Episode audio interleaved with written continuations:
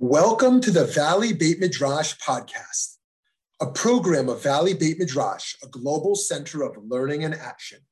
We're bringing you the best in diverse, pluralistic Jewish wisdom, all with the goal of improving lives in our global community. I'm Rabbi Shmuley Yanklowitz. Let's get started. Shalom, shalom from Valley Beit Midrash, Chag Sameach, Purim Sameach. We are thrilled today to learn some Torah, how Purim will save Judaism. How Purim Will Save Judaism, here with Reb Daniel Peled Schwartz, who went to Maimonides in Boston, and then he learned at Ma'ale, uh, Yeshivat Ma'ale Adumim um, in Israel, and at Yeshivat Har Etzion, known as the Gush, and um, is now in, went to Princeton, is now in Smicha at Yeshivat Chovevei Torah, the best rabbinical school in the country. Um, I'm a little biased there. And he also taught at the Berman Hebrew Academy in Maryland and um, and the pinnacle of that whole resume is that he's now teaching at Valley Beit Midrash today. Um, so we're very happy about that, and we're glad you're tapping in. And um, how Purim will save Judaism. So here's Reb Daniel Peled Schwartz. And yeah, so I titled this class "How Purim Will Save Judaism," which is a very bold title, I know, but it's going to be a bit of a pun also. So hopefully it works.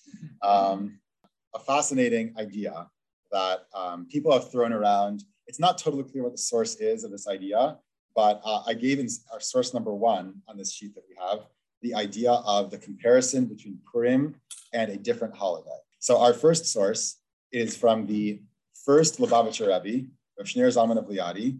And in one of his writings, he says, Purim and Yom Kippur, which in Hebrew is Yom Kippurim, are essentially the same day. The meaning of Yom Kippurim is a day like Purim. Kimo Purim. So just to explain that the Hebrew there, the Yom Kippur in the alternate Hebrew pronunciation is Yom Kippurim. And obviously the, the day that we're celebrating today is Purim. And the word ke in Hebrew means like. And so all that comes to say is that there's this idea in Hasidic teachings that Yom Kippur is the day that is like Purim. Purim is the ultimate holy day of the year. And Yom Kippur, which we usually think of as this holy day, so awesome, the day that we, um, so many of us come to synagogue and take so seriously. It is only like Purim. It's almost on a lower level than Purim. Um, so the question obviously is, what does that mean? Why is Purim the holiday that, according to this reading at least, is like the holiest day of the year? Even Yom Kippur is only similar to Purim. It's only almost like Purim. What makes Purim so special? So I think that um, the, the sort of narrative that some, that some, some people have about Purim is that it's basically a holiday about um, persecution, about bad things happening to the Jews, about being saved, and ultimately being able to um, assert ourselves and have power in the way that we didn't have at the beginning of the story. If we look at sources two and three, we see that the, the plan, the plan of Haman at the beginning of the story, it says in um, Esther Perek Gimel, Pasuk Gimel, chapter 3, verse 13, Accordingly, written instructions were dispatched by couriers to all the king's provinces to destroy, massacre, and exterminate Lashmid, La'arogu, Lahabed, and Kol Yehudim, all the Jews, young and old, children and women, on a single day, on the 13th day of the 12th month, that is the month of Adar, which is yesterday in our calendar. Today is the 14th of Adar, and to plunder their possessions. Right. So the basic idea of the Purim story, the sort of setting is that Haman gets very upset about the fact that Mordechai will not bow down to him. He gets very jealous of Mordechai and he tries to destroy, to exterminate all the Jewish people, young and old, men, women, children, every single Jewish person on the 13th of Adar, as well as to take their possessions. And we know that at the end of the story, in chapter nine, uh, it's a 10 chapter book. So in chapter nine, towards the end, um, when, the, when the book is sort of summarizing what ended up happening, it says, Adar, on the 13th day of, sorry, on the 13th day of the 12th month, that is the month of Adar. So again, yesterday, when it was supposed to be, right, when the king's command and decree were to be executed, that the Jews were supposed to be exterminated, the very day on which the enemies of the Jews had expected to get them in, the, in their power, the opposite happened. It's an important Purim phrase. Everything got flipped, and the Jews got their enemies in their power. Right? The Jews ended up controlling and um, doing that with that to the non-Jews, which they, which had been planned to them to happen to the Jews on the 13th day of Adar. So this narrative, if I were to put the sort of put these two sources, sources two and three, about the fact that the 13th day of Adar was supposed to be sort of the setting of this book is that the Jews were supposed to be destroyed, completely wiped out, um, persecuted and killed on the 13th day of Adar. And then the end of the book, it says, everything was flipped. And ultimately, this is a day of celebrating Jewish survival, survival and resilience, and maybe even a little bit of um, having power over other people. And so I think that's that's one way to see the, the story of Purim. I think there's one way to see the story of Purim, which is um, it's a day where, you know, like many other Jewish holidays, um, they tried to kill us, we escaped, or whatever the saying is, let's eat, um, that kind of holiday, and maybe even a little bit of like celebration of Jewish power. They tried to kill us, um, we um, we were freed, we were saved, we controlled them a little bit, let's eat. Um, but I don't think that for me that would explain why Purim is such a holy day. That seems like there are many days in the Jewish calendar where we celebrate sort of our survival our being freed from a miracle, and maybe even um, certain certain days in the calendar we see God's hand in the story. We see miracles much more clearly in the narrative than we see in the days of Purim. The days of Purim is just okay. Uh, a war was supposed to happen in which we lost, and then we ultimately won, um, and we gained a certain amount of power. That's a very it's a very happy day.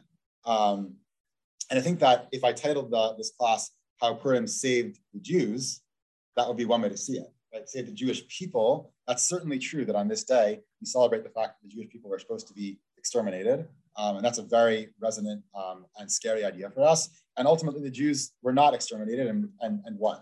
And that's true if the, you know, Purim saved Jews. But I think that the idea that we saw in the first source from the first Lubavitcher Rebbe or Shneur Zalman of Liadi is not about saving the, the, power, the power of Purim to save just Jews, but it's something inherent in Judaism. It's a Jewish idea. There's a deeper Jewish idea going on on Purim that makes it the holiest day of the year.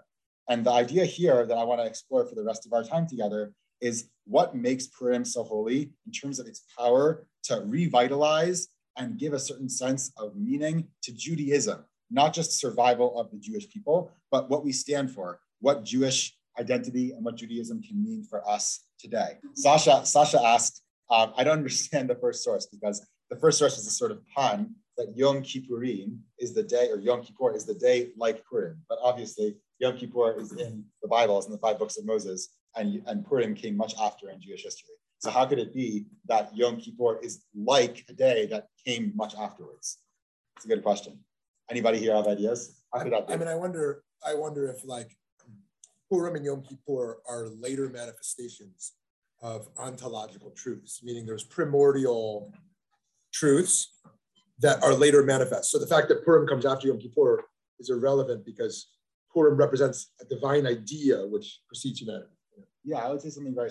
I think you don't have to repeat that because you're sitting right here. Okay. So, um, but I think that Rosh Shmuley, uh, I, I totally agree with that idea that it's sort of like the it's not saying historically necessarily. I don't think it's saying historically that Yom Kippur was based originally on Purim because obviously that was an earlier idea, but it's more like the idea of Purim, and the idea of Yom Kippur maybe connected in some way.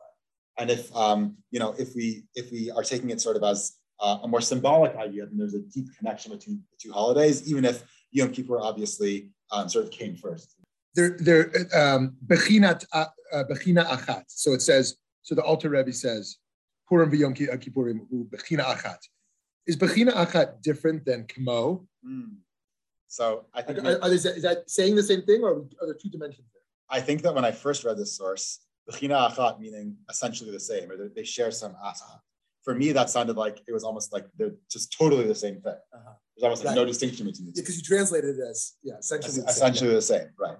Um, and I think that um, between saying that Purim and Yom Kippur are essentially the same, and saying that sort of Yom Kippurim is a day that is like Purim. For me, I read the second half of that as like sort of Purim is on a sort of higher level. Mm. That's often how I how I how I learned the source. But you're right that maybe the first the first line is an even more uh, hard to understand or radical idea that they're ultimately the same idea. It's not just that Purim is holier, but that they're they're totally the same. Um, and I think that's um, that's something that's, that's, that's a very interesting idea that um, that I'm not going to be able to explore so much in this context. But I think that's a that's a really interesting thought. I think in, for, for, the, for the purposes of our class, I'm going to be focusing more on the second half, which is that how could Purim be sort of like, not necessarily just like Yom Kippur in terms of all of its, obviously we don't fast on Purim, etc.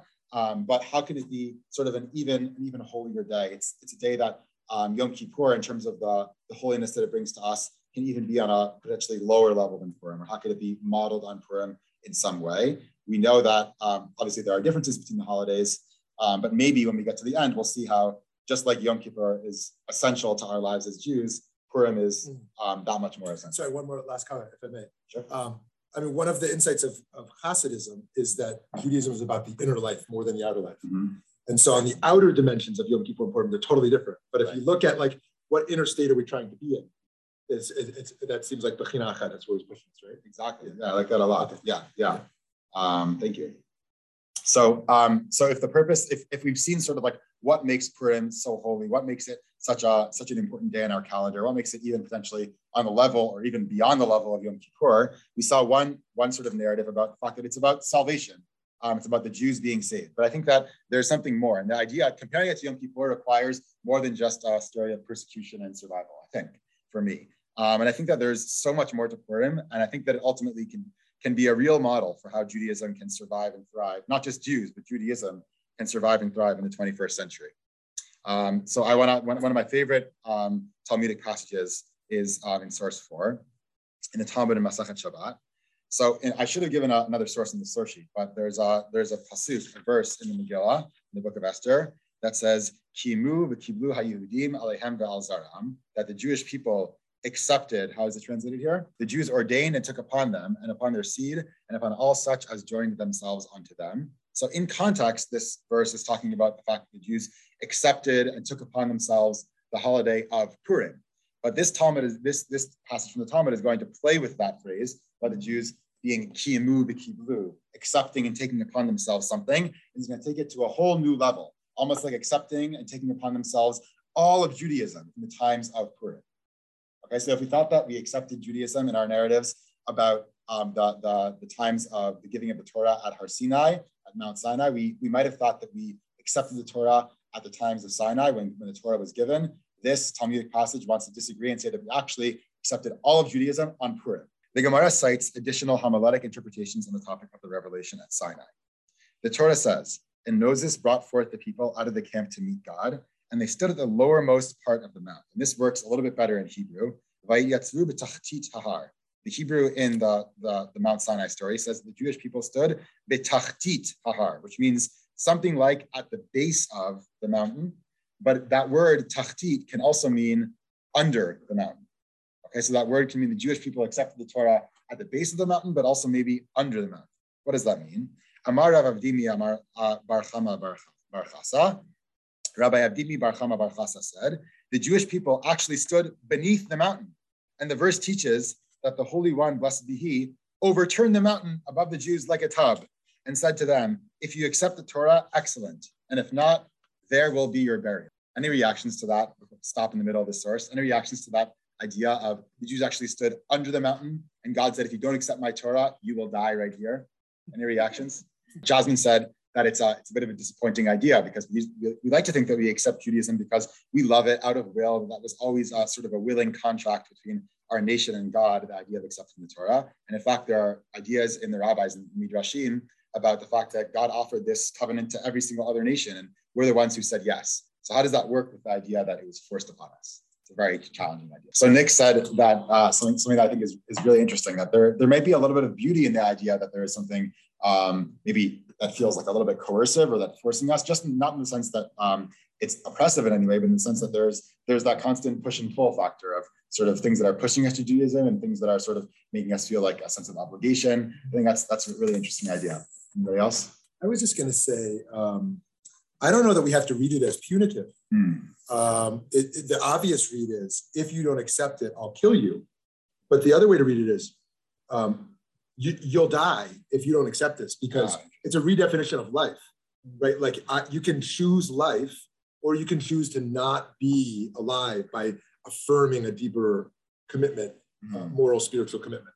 And so, yeah, you will not be alive if you don't choose this, in a sense. You know? That's beautiful. I really like that. If this were a, a Shavuot shiur, I would definitely want to go that direction.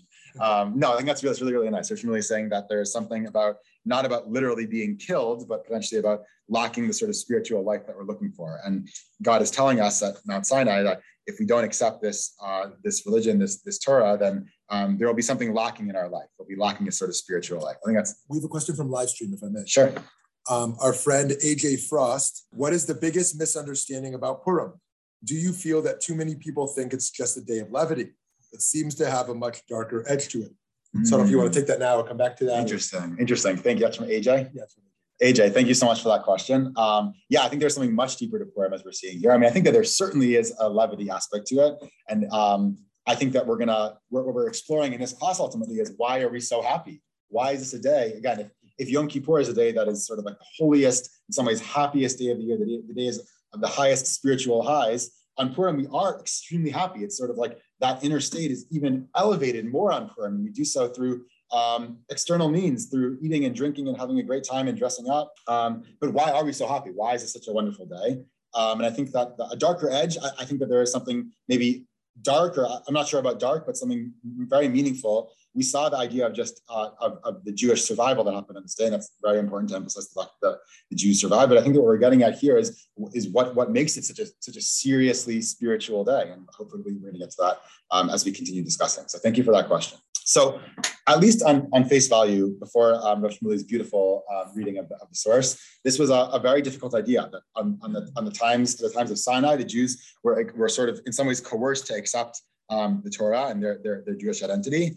And then Rava responds in the source. Rava says, um, Rav Yaakov, Mikan Moda Rava Rav Acha bar Yaakov says, from here there's a substantial caveat to the obligation to fulfill the Torah. Basically, one rabbi said, okay, this story that happened at Mount Sinai, it was kind of coercive. The other rabbi responds, like, okay, then there's never any reason for a Jew to feel obligated to be Jewish. If we are ultimately forced into this as a people, then like, why should we ever be Jewish? A contract that you're forced into is not a valid contract, right? Um, and then Rava says, even so, they again accepted it willingly in the times of Achashverosh.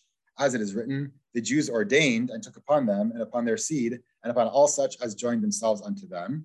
And he taught the Jews ordained, when the verse says the Jews ordained, that they accepted what they had already taken upon themselves through the coercion at Sinai.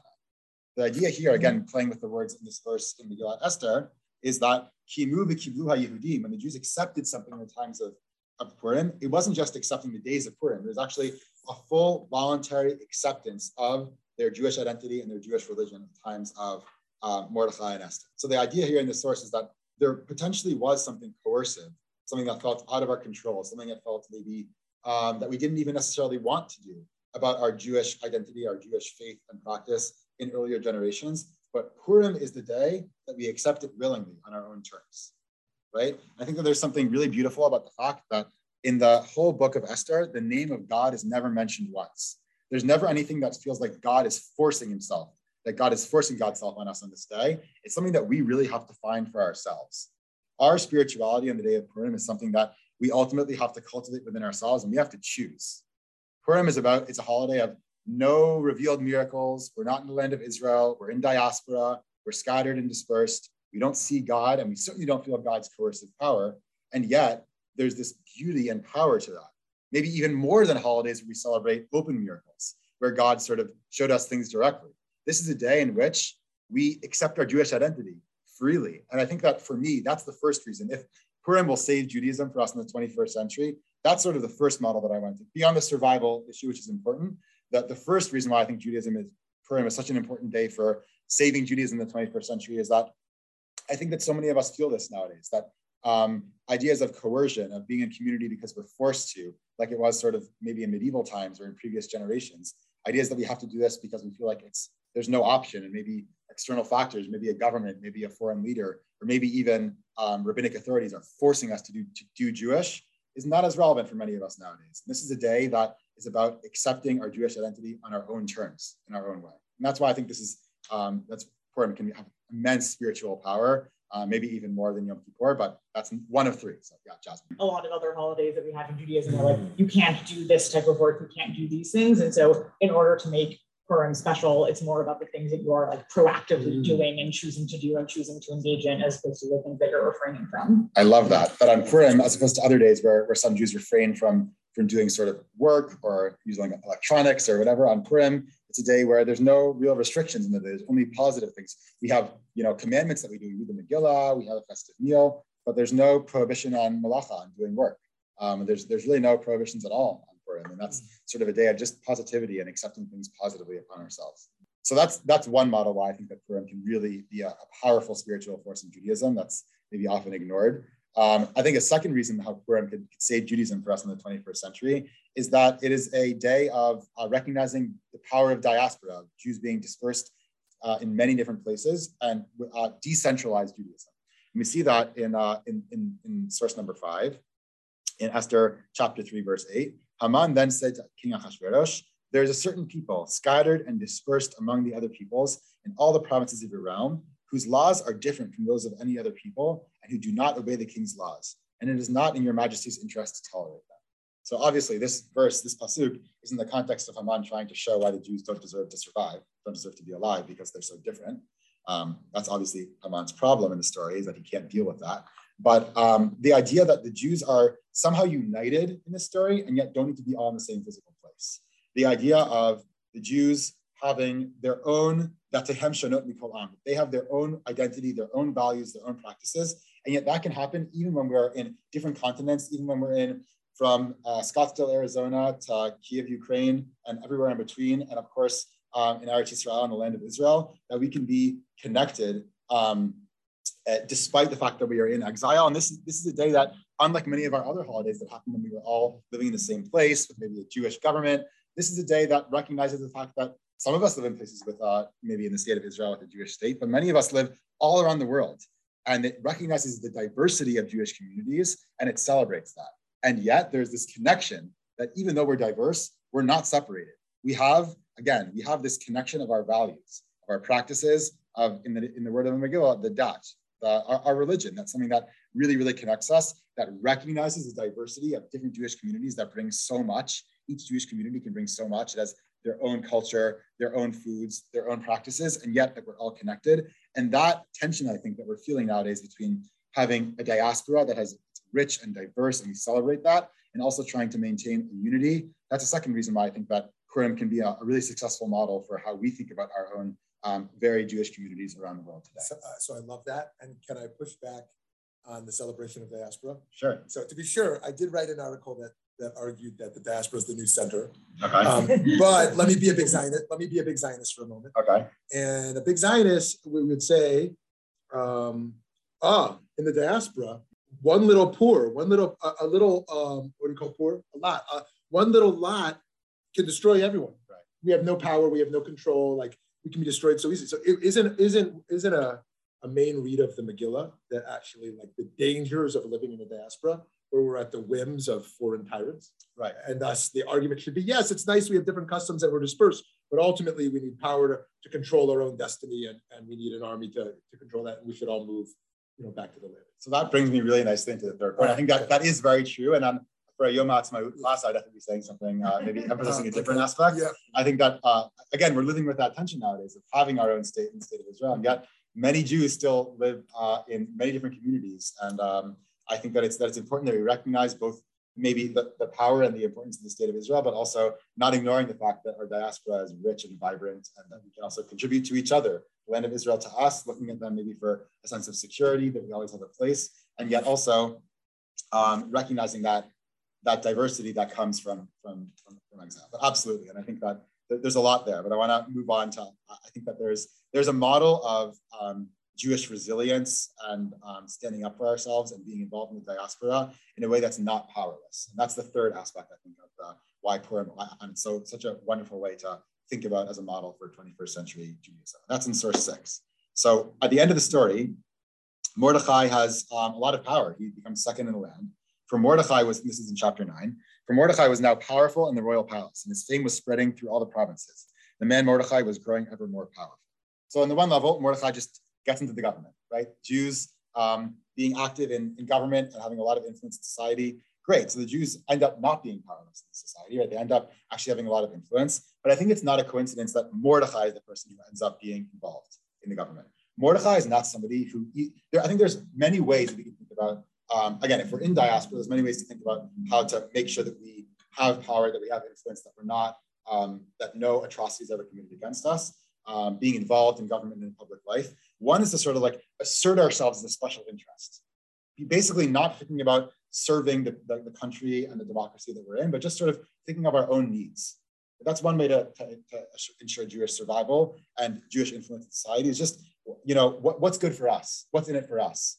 Um, and that's one way to think about um, Jewish influence in, in, the, in the societies that we're in in the diaspora. There's another way to think about it where it's like, um, you know, let's forget our identity for a second. When we're involved in, um, when we're involved in uh, public life and we're involved in government, we want to do that to protect ourselves, but we have to sort of forget our own identity because we're in a, a host country now. Let's forget our values. Let's do what they need us to do. There's those two kind of extremes of thinking of ourselves as a special interest without really serving the needs of the general community. And there's also like kind of full assimilation and sort of saying, when I'm here, I need to make sure that I survive by being exactly like everybody else. And Mordechai is exactly not either one of those two things. Mordechai is the person who refused to bow down, who refused to let go of his values and bow down to what he thought was immoral and unjust and against his truth of Judaism. Mordechai is the person who lived his full self and did not allow himself to be totally swallowed up by his host culture and forget his identity on the one hand. And yet he also wasn't only in it for him and thinking of himself as a special interest, because we know that one of the reasons why Mordechai was able to be given this power is that earlier in the story, he looked out for the government. When there was a threat against the government, an assassination attempt, Mordechai is the person who says, hey, uh, government, there's actually an assassination attempt going on. I want to make sure that we're, we're in this together as a partnership. I want to protect you. I'm not just in this for me. You know, if it were just about me, why do I care that Achashverosh is going to be killed. Mordechai had the interests of the general community of every single person in the in, in Persia in, in his mind, and he really cared about other people. And also, he didn't let go of his own values and his own identity. He was fully Jewish and also somehow tried to be really have the, the interest of, of every person in the community in his mind. And I think that that's really a response to the idea of, well, what's really brought up, like, you know, are we just celebrating the fact that we're powerless in diaspora? Don't we have Israel now? What's what's the point of celebrating that? I think that we do celebrate Israel. We do celebrate when we have our own state and our own power. But there is a, also a, an additional supplementary model that we think about on Purim, which is how to live, um, how to have influence, and how to be involved in our general communities as Jews in other in other countries that are, that are not Israel. I think that the way to do it is to be like Mordechai. And so many of us need that message of we shouldn't be hiding away, being a special interest, only thinking about our own needs. We also don't need to say that you know, our own identity doesn't matter at all. We need to stand up for what we believe in and be full Jews and also be full Americans in the other countries that we're in and really look out for the, well, the well-being of, of all people. And those things don't contradict in the story of, of Mordechai and the story of Purim, and I don't think they should contradict for us either. Mordechai can be a model. Cindy said it's that, that both of these extremes of sort of like full maybe assimilation or and, and full sort of like cloistering and only caring about ourselves are, are bound to fail. This is this is the way to to ensure the success. Yeah, absolutely. Yeah, I mean, I, I, I want to repeat that one. How do we embrace this this understanding and tolerance towards other cultures as well? That when Muslims come to America, mm-hmm. if Mexicans come to America, Asians come, that we don't say be American. Right. It's like we want you to be what you are, where you came from, right. and be American. Right. And it's very easy to feel like, oh, if you're a real American, you're going to assimilate. But if we're going to say about us, we want to be American and we want to be Jews, like we should say that about all cultures. I love that. Yeah, absolutely. So this is more about that's, a, that's even a more global or a, a, a, more global message from Purim that if the if this third message of Purim that we had is to be fully ourselves and also fully American, what can that mean in terms of thinking of that for other people? To, to not to not demand of people that they assimilate in any way, but that they maintain their full selves while also being um, fully American. Really like that. Conscience of, of accepting other folks so when I look at that that concept of saying I, I don't see color like well, you should you should in color. Like, right. You should see the beauty in color. Right. Um, right. Same thing with your Judaism. Like oh maybe like I'm not gonna be uh, in, in Jewish community. I'm only gonna try to support outside figures instead of saying like let me support my own Jewish community while accepting also that I'm gonna um, step out of the Jewish community and accept other communities and, and support other communities. Yeah, I love that. Eddie Eddie was saying that um, this can be sort of a way to think about when people say, like, I don't see color. That's not something that we want to be saying, that we want to be saying that we fully embrace and accept um, diversity and difference in people's own identities. Um, and that, that's not the way to, that's not the, model, at least that we're seeing right here of, um, of being in a of being in a, in a, in a society together. We don't try to ignore differences. We really try to celebrate differences, and that's something that I really. I have a question. I don't have an answer to this, but how do how do we understand this in light of the idea of, of questioning the Jews' dual loyalty and kind of do we hmm. trust it? And if if if we are looking out for our people, does that undermine people's trust in us, like mm. a, an hmm. American's trust? Interesting. So Julia brought up uh, the problem of dual loyalty, that if we are um, affirming our own identity and looking out for our own, as well as trying to maintain um, a full citizenship and influence and um, care for American society, is that going to be a dual loyalty issue that we're sort of looking at for ourselves? And I guess I would turn back to Eddie and say, I think that Eddie was saying that's a model for every community, that um, communities are wonderful and powerful and meaningful. And um, I don't think that we should accuse anybody who has care for their own community and also deep concern for the broader society to be have dual, dual loyalty. I think that's the nature of each person needs their own faith community, their own national um, uh, community, whatever it is that that brings them a sense of closeness and close knit and um, caring a lot about those who, who share your values and your background. I, I, I think that as long as, again, like Rav Shmuley and Eddie are pushing us to think about other communities as well, as long as it's not, oh, only we can do this, then we won't be accused of dual loyalty. Right. So Jasmine said that even if we don't, even if we don't think of somebody as belonging to a certain sort of like subgroup or faith community, each person by nature of being a human being has their own family, has their own people who they're close to. Every person has certain circles and they feel a certain sense of kinship and closeness to. And we should just acknowledge that and, and celebrate that and affirm that and allow each person to do that. There's also there's an interesting conversation to have about proximity. Hmm. Like if you look at academics, the trend today is like you should uh, be prox- very proximate and, and, uh, and um, connected to be the head of a department. So if you're the head of black studies, you shouldn't be white. If you're the head of women's studies, you shouldn't be a man. If you're head of queer studies, you shouldn't be straight. It's interesting enough, in Jewish studies, there's a huge number of Gentiles and Gentiles who lead the departments, and that's a different conversation. And actually, the Jewish studies academics want that because they say, no, this is not religious. This is academic. So Jewish studies is kind of an anomaly within that paradigm. But like, don't we want people to be have a stake in the game? You know, and it's interesting. So we did a program. Was it a week ago or two weeks ago on Kissinger? Was that how long ago was that? Like it was like a year ago, right? yeah. So on Kissinger, Kissinger, Nixon's questioning of his dual loyalties. How could he be involved with Israel? He's a Jew. And, you know, and but Mordecai is the Kissinger. I mean, Mordecai is the number two, or Joseph in the Egypt. Like this is the number two, you know, in command. And um, does it help or hurt to have like interests? And as Jasmine says, like, like dual loyalties, we have like hundreds of loyalties. Like we're connected to people, we have histories and values. Like, how could you ever strip that from anyone? You know? Yeah, yeah. Or like who's the head of the who's the head of the Department of Homeland Security now? What's the guy's name? Uh, Mayorkas. He's, he's Jewish, but he's also Mexican or Cuban. So like, how could you have someone defending national interests who also has an immigrant background? Like, what does that even mean? Like, don't you want leading? Leading, leading that, yeah. And it's a question about juries. Like when you have a jury, that like there's a whole jury screen. Shoshana's like in jury duty right now for like six months of jury duty. And so like they have to grill you of like, you have any biases? Of course I have biases.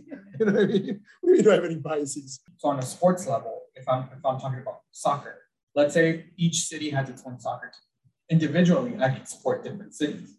But maybe to be to feel in community with everybody else, I still have my own individual interests of like individual players, individual uh, teams. But then when the national mm. team plays, I feel kinship with every single person supporting the national mm. team. I still have individual loyalties to specific players, specific teams. But then on a bigger, grander scale, I'm with everybody supporting the bigger, grander mission. I like that. That's great. Thank you, Eddie. I would just also suggest that maybe at the extremes, like a very right wing groups, whether Jewish or Christian, use the system to get what they want, what's good for them, without really regard to everybody else. Mm-hmm. Yeah. Oh, that's interesting that you bring that up because it almost makes it feel like, um, you know, how people sometimes white folks are like, I don't have a race, like I'm normal. You know what I mean? it's kind of like, oh, I, if I'm a white nationalist, if I'm a extreme right, like I don't have biases. I just want the American thing. I want the white national thing. Like that's a bias. You want your bias too, right? So okay, so, so to, to do a bit of a review and wrap up before we see our final source, um, we have this idea that that if, if Yom Kippur is the day that many of us think of, that that spiritual day, the day that sort of like shapes our whole year, the day it's the holiest day of our year, um, there are sources that say that Yom Kippur is only a, a shadow of or some aspect of Purim, which is an even greater day in some way. And that's a surprising idea. trying to figure out what makes Purim so holy that can be compared even to, to Yom Kippur. Um, what makes Purim so special? And so we said that certainly we can't ignore, and we have to take seriously the, the survival um, narrative that goes on in the in the Purim story, the survival of the Jews. That the Jews are saved, very, very important. And also, there is something here that can save not only Jews, but I wanted to claim that can save Judaism for Judaism that can thrive and be really successful and be eyes wide open uh, in the 21st century and be, be very attractive for, for modern people. And I think that there's three parts of the, the story. We saw some sources in both the text of the, of the book of Esther itself and also some text from the rabbis in the Talmud, that three aspects of the story of Purim that, that make it the holiest and most important day for, for me at least um, to, to craft my own Jewish identity. One of them is that um, it's a day that um, we don't have coercion, we have choice. Um, this is a positive choice that each person needs to take. Um, nobody's forcing us to be Jewish. Nobody's forcing our Jewish identity on us. Nobody's forcing us to do something that we don't want to do. It's a day that we each affirm our own Judaism in our own way um, and find meaning in that ourselves. Um, it's a sort of self-creative way, and I think in a way I think it's very um, speaks to us a lot in the 21st century. The second idea is, um, on the one hand, understanding that there are um, there are miracles in the state of Israel, but also that um, it really recognizes diversity and um, different different cultures and subgroups within Judaism in the in the diaspora that we have, and it recognizes the certain uh, certain amount of power that we have from being on the one hand mifuzar and mifurad, scattered and dispersed around the world, and also being able to not lose our sense of unity around, again, not just survival, but around our values. Our dat is the word that the, the book of Esther uses. Our values, our practices, um, and our beliefs are things that we stand up for and things that unite us. And that's intention, but also in beautiful conversation with, uh, with the diaspora and the different subgroups that we have.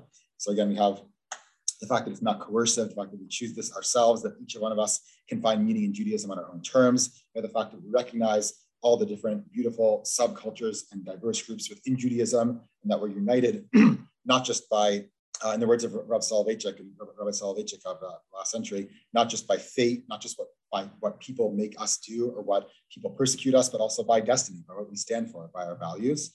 Um, and I think the last thing that we saw is within that diaspora, what does it mean to not be powerless, to be a you know a part of the society, to be um, to, to maintain power and influence in a way that's not self-interested and that Mordechai uh, can be a, uh, can be a real model for us in terms of how to think as um, American Jews, as Jewish Americans, um, and from people who live around the world in Jewish communities, what it means to to not forego your Jewish identity, to be fully Jews and also involved in society in a way that's contributing and not just taking. I think that's that's what Mordechai shows us. Um, I think that, that that's why in the seventh source there's another idea about Purim that all the holidays will be canceled. This is a midrash. All of the holidays will be canceled in the future, but Purim will never be canceled. I think that ultimately that's because Purim is a day that's so much about reinterpreting, reimagining, seeing that we are in many different places, that we move around a lot. Judaism is very dynamic on Purim. It's about recognizing where we are right now. We have a certain ideal of being all together at the Messianic time, but Purim is a day that they weren't in the Messianic times. They weren't all united in one Jewish state with one Jewish uh, code of law, all living the same way. It was a it was a recognition that things are messy and things are always dynamic and changing. And we have to accept Judaism upon ourselves, not in terms of coercion, not only in terms of survival, but also in terms of what's meaningful to each one of us, what connects each one of us, um, and our values and our practices. And uh, that's why Purim is eternally, I think, um, in every era and every scenario, um, is going to be relevant and meaningful, and perhaps even as holy as the day of Yom Kippur itself. I don't understand that. You unpack that a little more? Sure. Yeah. Like why why Purim would be so rare and exceptional in that regard that the others would fall away, but there's something necessary for Purim in the Messianic era?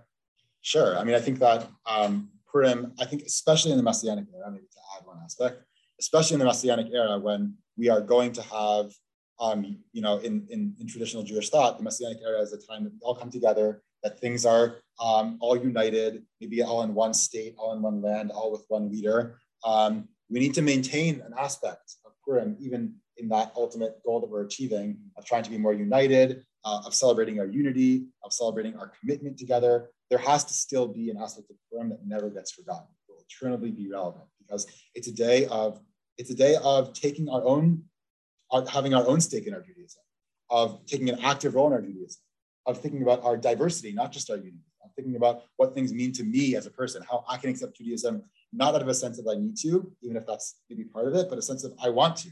What does this mean to me? And so maybe specifically in the Messianic era, when maybe some of the other holidays will be like, of course, like we're all united, we're all together, we're all doing uh, what we need to be doing. Purim is the one day it's going to be like, oh wait, but even in even in times that we feel united, that we feel like we've gotten sort of our goals and we've gotten our unity, to not forget diversity, to not forget um, making meaning ourselves. Keeping Purim is a way of of preventing um, uh, those times from becoming like Gan Eden again, and people forgetting, not realizing how beautiful it is, and and trying to seek out. And the, what if we have Purim and we remember where we came from, the struggles that we had, what it was like being in, in diaspora or being in these times, we can we can appreciate and recall like why why this is so special. Yeah, amazing. So Julia brought up another point, which is that it's also really important to remember if we if we sort of get to the goal that we're getting to this messianic era and we forget um, our, di- our diaspora experience, that's sort of missing something.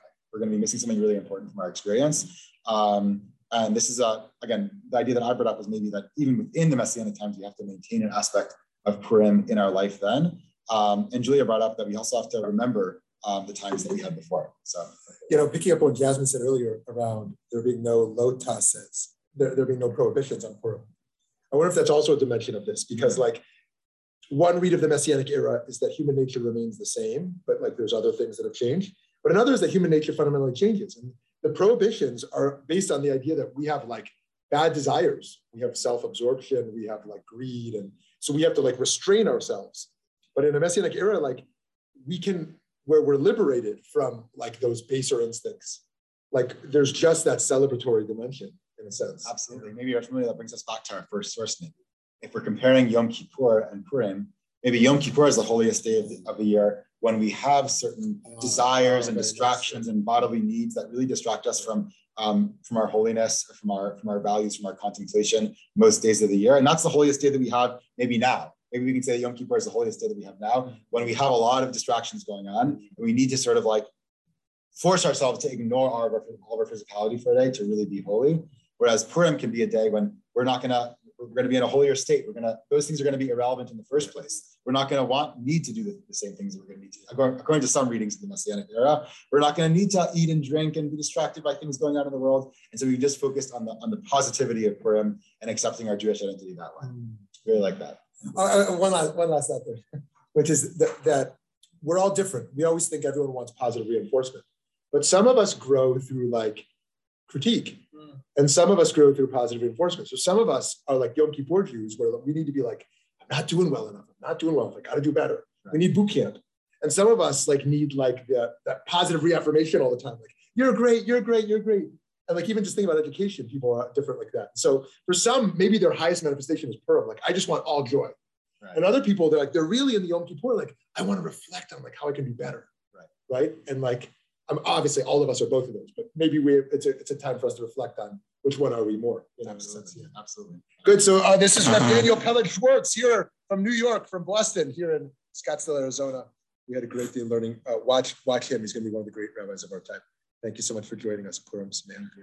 Thanks for joining us for this episode of the Valley Beit Midrash podcast. Remember that you can join our email list at valleybeitmidrash.org to stay up to date on new programs, learning opportunities, and more ways to stay connected. If you enjoyed learning with us today, support our work by making a donation at valleybeitmidrash.org slash donate. Join us next time as we continue to work together to build a better world. Thanks for listening.